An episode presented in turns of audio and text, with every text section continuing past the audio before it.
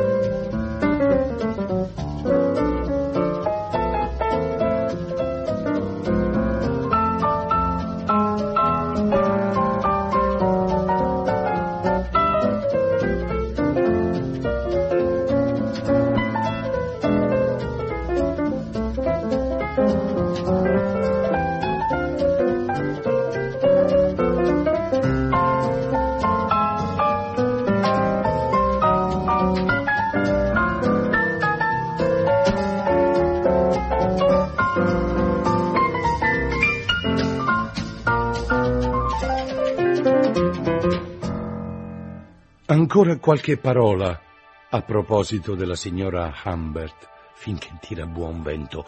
Tra non molto accadrà un grave incidente. Mi ero già accorto della sua vena possessiva, ma non l'avrei mai creduta così follemente gelosa nella mia vita di tutto ciò che non fosse lei. Mostrava per i miei trascorsi una curiosità feroce e insaziabile.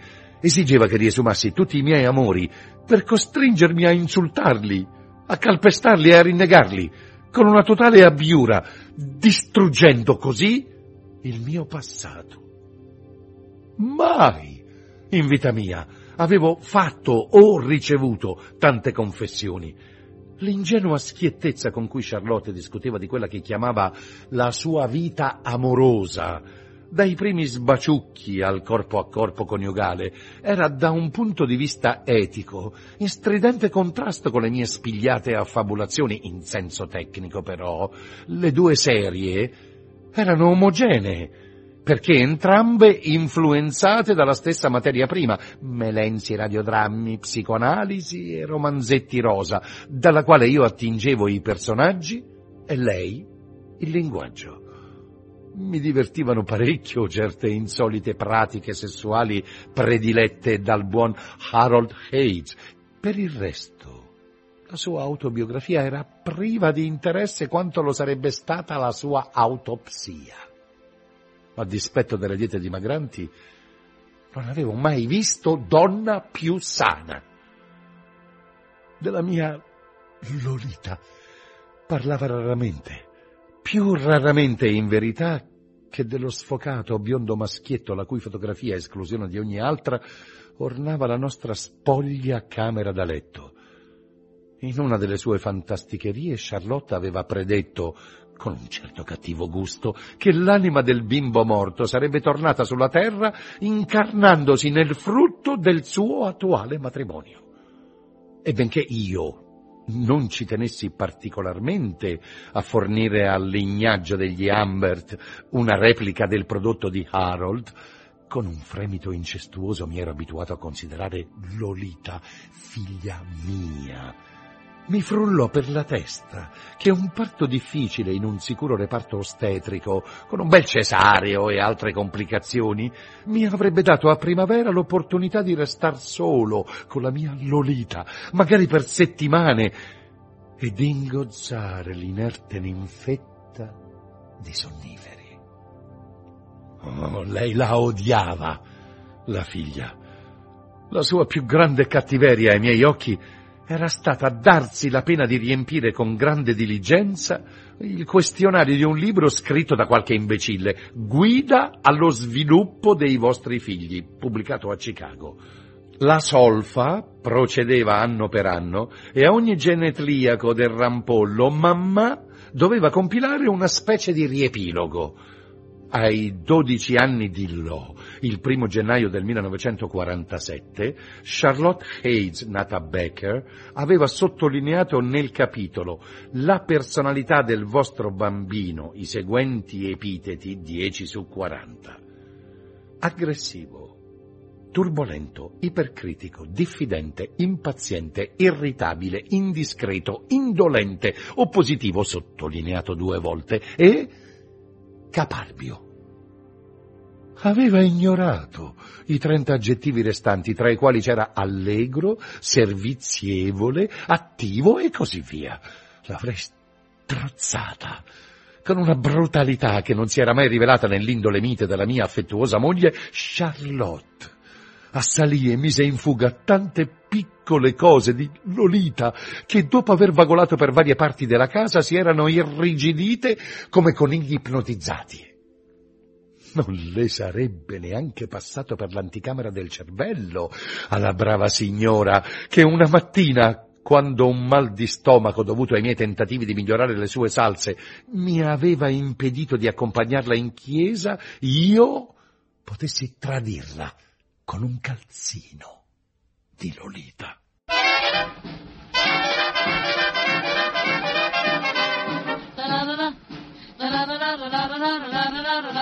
la la la la. Come with me when moonbeams ha ha light a Haitian sky.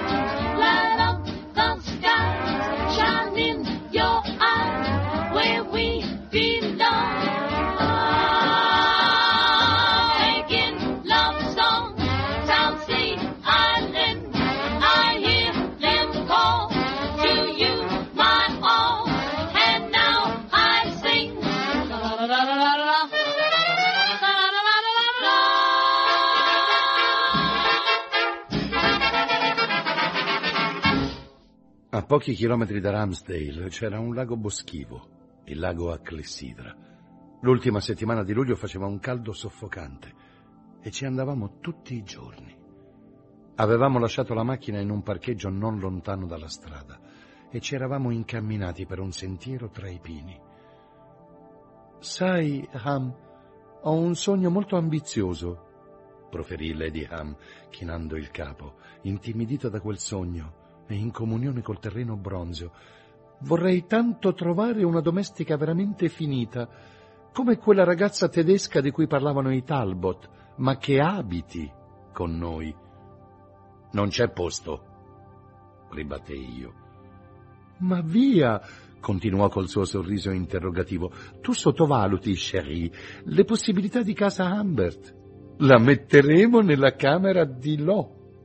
Volevo ricavarne comunque la stanza degli ospiti. È un buco, la più brutta e la più fredda di tutte. Ma che cosa dici? esclamai con la pelle che mi si tendeva sugli zigomi. Mi prendo la briga di registrare questo particolare solo perché mia figlia aveva la stessa reazione quando provava sentimenti simili. Incredulità, disgusto, irritazione. C'è qualche associazione romantica che ti turba? domandò mia moglie, alludendo alla sua prima resa. Ma figuriamoci, mi chiedo soltanto dove metterai tua figlia quando avrai l'ospite o la cameriera. Ah, disse la signora Humbert, sognante, sorridente, e mettendo quel ah simultaneamente al levarsi di un sopracciglio e a un tenue sospiro. Temo proprio che la piccola Lo uscirà di scena. La piccola Lo andrà dritta dritta dalla colonia in un buon collegio, severa disciplina e una buona dose di insegnamenti religiosi. Dopodiché il Bursley College. Ho già pianificato tutto. Tu non devi preoccuparti. Il lago abbacinante emerse davanti a noi. Avevo dimenticato gli occhiali da sole in macchina, dissi, e l'avrei raggiunta subito. Se Charlotte fosse stata Valeria, avrei saputo benissimo come maneggiare la situazione. Sì, maneggiare è proprio la parola giusta. Ai bei tempi andati mi bastava torcere alla grassa Valechka il fragile polso Si era fatta male cadendo dalla bicicletta per farle cambiare idea all'istante, ma con Charlotte. Una cosa del genere era impensabile. La scialba americana Charlotte mi faceva paura. Il mio sogno sventato di controllarla mediante la sua passione per me si era rivelato del tutto fallace. Non potevo rischiare di offuscare l'immagine di me che lei aveva deciso di adorare. Quando Charlotte era stata il temibile chaperon del mio tesoro, io l'avevo blandita e nel mio atteggiamento permaneva qualcosa di servile. Il mio unico atù era il fatto che ignorasse il mio mostruoso amore per Lo. Il debole che sua figlia aveva per me la irritava, ma i miei sentimenti non poteva indovinarli. A Charlotte non potevo nemmeno dire, in tono pacato, per ingraziarmela, scusami, tesoro, ma non sono d'accordo. Facciamo un ultimo tentativo. Lascia che le dia io qualche lezione privata per un annetto. Tu stessa ne hai parlato una volta.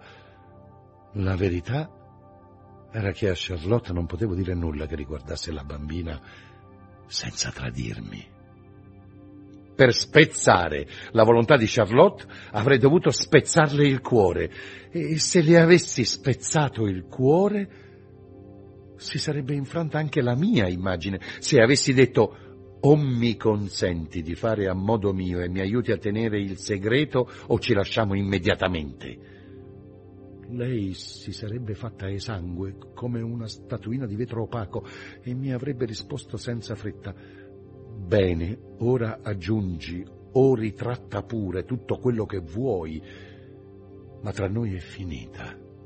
E sarebbe finita davvero. Questo era dunque il pasticcio in cui mi ero cacciato. La soluzione naturale era sopprimere la signora Humbert. Ma come?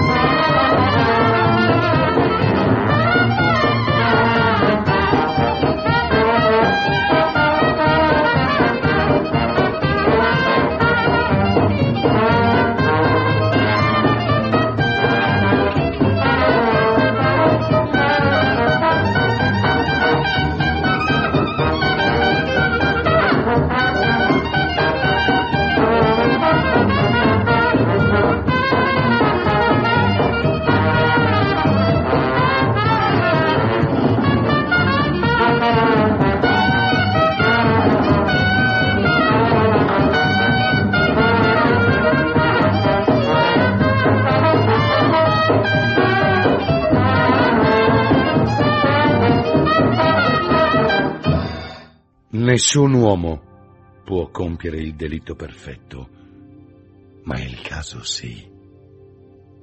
Sentite invece che cosa succede quando il malandrino predispone di persona l'omicidio perfetto. Ridiscesi al lago, il luogo dove noi e alcune altre coppie scelte, i Farlow, i Chatfield, andavamo a fare il bagno. Era una specie di caletta. Mi sedetti accanto a mia moglie così silenziosamente che lei sussultò. Facciamo il bagno? chiese. Ancora un minuto, lasciami seguire il corso dei miei pensieri. Pensai. Passò più di un minuto. Bene, andiamo. C'ero anch'io in quel corso? Ma certo che c'eri. Lo spero, disse Charlotte, addentrandosi nel lago. Avanzammo lentamente a nuoto nel bagliore del lago sulla riva opposta ad almeno mille passi da noi, sempre che si possa camminare sull'acqua, distinguevo le minuscole sagome di due uomini che lavoravano come castori sul loro tratto di spiaggia. Sapevo perfettamente di chi si trattava. L'idraulico in pensione a cui apparteneva quasi tutta la foresta su quel lato e un poliziotto di origine polacca a sua volta in pensione. Era uno scenario davvero perfetto per uno spiccio omicidio gorgogliante. Ed ecco il tocco sopraffino. L'uomo della legge e l'uomo dell'acqua erano vicini quanto bastava per essere testimoni di un incidente e lontani quanto bastava per non accorgersi di un delitto. Avrebbero sentito un bagnante sconvolto che dibattendosi urlava a squarciagola perché qualcuno lo aiutasse a salvare la moglie che annegava. Ma non avrebbero capito che sott'acqua, casomai avessero guardato troppo presto, il bagnante tutt'altro che sconvolto stava finendo la moglie a calci. Semplice, no? Ma pensate un po', ragazzi. Proprio non ce l'ho fatta. Lei mi nuotava accanto, otaria, goffa e fiduciosa, e tutta la logica della passione mi gridava nell'orecchio adesso, adesso. Ma ragazzi, non ce l'ho fatta. In silenzio mi girai e tornai a riva e anche Charlotte, compunta, sottomessa, si girò e ancora l'inferno urlava il suo consiglio e ancora non potevo risolvermi ad annegare quella povera, grossa, viscida creatura. L'urlo si faceva sempre più remoto mentre io mi rendevo conto della melanconica realtà. Né l'indomani, né venerdì, né nessun altro giorno o nessun'altra notte mi sarei risolto a ucciderla. Se fossimo stati nel 1447, invece che nel 1947, avrei forse potuto circuire la mia indole mite somministrando a Charlotte qualche classico veleno da un'agata cava, qualche tenero filtro di morte. Ma nella nostra era borghese impicciona non l'avrei fatta franca come tra i broccati dei palazzi d'una volta. Oggi, se vuoi fare l'assassino, Devi essere uno scienziato. No. No, no, io non ero né l'uno né l'altro. Signori e signore della giuria, la maggioranza dei criminali sessuali che bramano un rapporto palpitante, dolce gemente, fisico, ma non necessariamente coitale, con una fanciulla sono sconosciuti, innocui, inadeguati, timidi e passivi, che chiedono alla comunità solo il permesso di perseverare nel loro comportamento cosiddetto aberrante e concretamente inoffensivo. I loro piccoli, umidi, ardenti, privati atti di deviazione sessuale, senza che la polizia e la società tutta infieriscano troppo crudelmente su di loro. Noi non siamo dei depravati. Non violentiamo come fanno i bravi soldati. Siamo miti, signori, infelici, con occhi da cane. sufficientemente ben integrati da saper controllare i nostri impulsi in presenza degli adulti, ma pronti a dare anni e anni di vita per un'unica occasione di toccare una ninfetta. Non siamo, nel modo più categorico, degli assassini. I poeti non uccidono mai. I'm so weary and all alone. Feet are tired like heavy stone. Traveling, traveling, all alone. Who will see and who will care about this load that I must bear? Traveling, traveling, all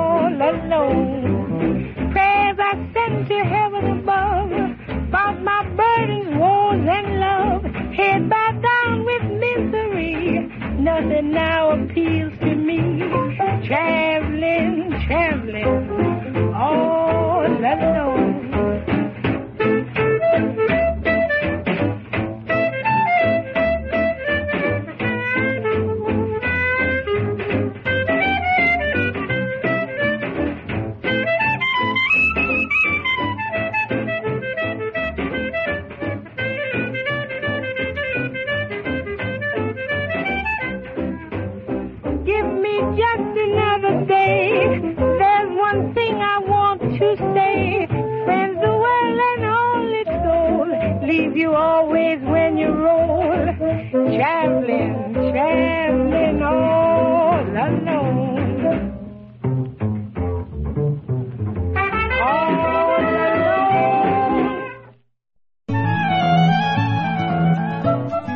Ennio Fantastichini ha letto Lolita di Vladimir Nabokov, riduzione di Paola Roli, regia di Adelchi Battista, coordinamento di Fabiana Carobolante, il terzo anello chiocciolarai.it.